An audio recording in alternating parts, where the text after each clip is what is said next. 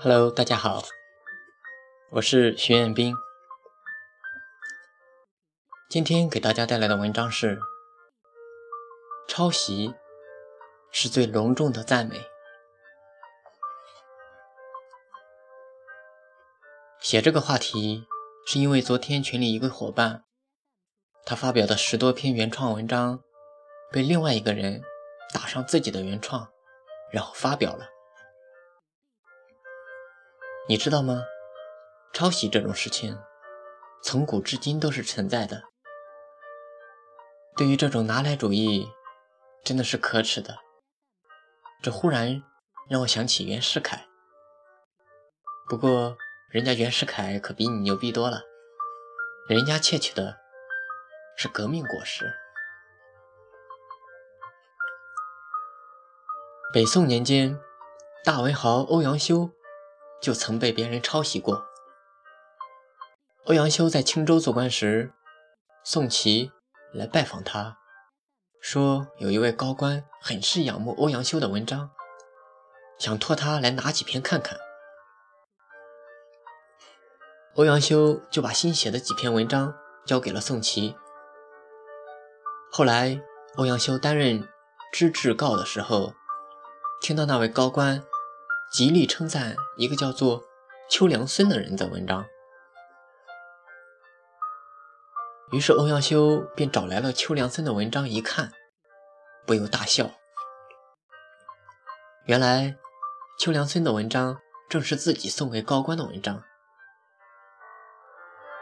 当时为了不使秋良孙难堪，欧阳修并未说破，只是后来此人凭这几篇文章当了官。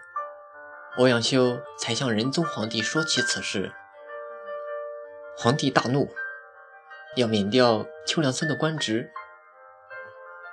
欧阳修还帮他说情，大概是认为秋良孙还不算是太坏的官吧。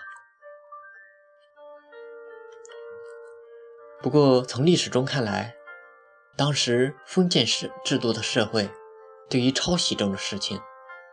制度并不是那么的完善，从这一方面也看出当时封建社会的黑暗。昨天看到一个新闻，是浙大一个教授因为抄袭江苏某作家的文章而被判登报道歉，并且赔偿八千元。你看，现在对于原创的保护还是比较重视的，这动不动。就让法院解决这事。所以说，抄袭需谨慎，小心吃了官司。要说这抄袭，其实在学校的时候我就看到过这样的事情。那时我是在高中的时候，学校有一个作文竞赛，我有一个同学 A，其实他的文采是比较好的。我也建议他能够去参加，但是 A 因为自己的一些事就没有参加。不过在这之前，A 自己也偶尔写写文章，不过他却从来不拿这些东西来炫耀，因为这个作文竞赛是比较随意的，就是主题自拟、题目自拟的那种，所以当时也有很多人参加了。也包括我们宿舍的一个同学 S。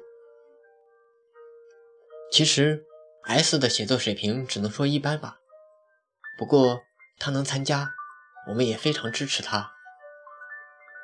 后来结果出来了，S 竟然出乎意料的拿了二等奖。在老师拿了 S 写的文章在班级鉴赏的时候，A 傻了眼。这是他曾经写过的一篇，可是 A 什么也没说。我猜想，A 当时的心情一定很复杂。自己的好朋友抄袭自己的文章，并且还得了奖，如果说出来，S 肯定会被劝退的。可是，那毕竟是自己的劳动果实呀。但是。A 选择了自己忍受着痛苦。其实后来，S 在私底下向 A 道了歉的，这事也就这样过去了。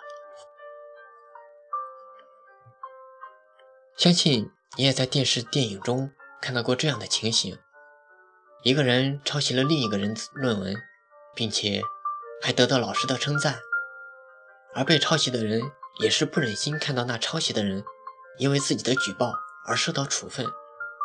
就勉为其难的忍受了，然后关系渐渐拉远，最后忍无可忍的时候，一场战争蓄势待发。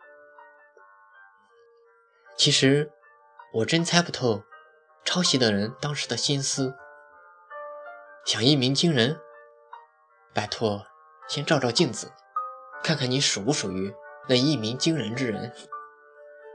当然，我猜想他们更多的是。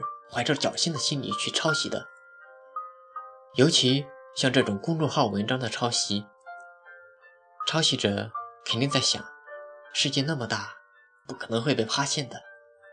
可是你忘了，世界也很小的。倘若你被抄袭了，也请你不要生气。用张爱玲的一句话说是：抄袭。是最隆重的赞美。你为什么会被抄袭呢？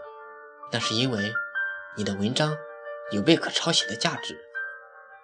我相信抄袭的人不会去抄袭那些毫无意义的文章吧。总之一句话，原创不易，还望尊重。心存侥幸之人，总有一天会自食恶果。也希望那些抄袭之人。能够洗心革面，重新做人。我是徐彦兵，学而时习之，感谢欢喜。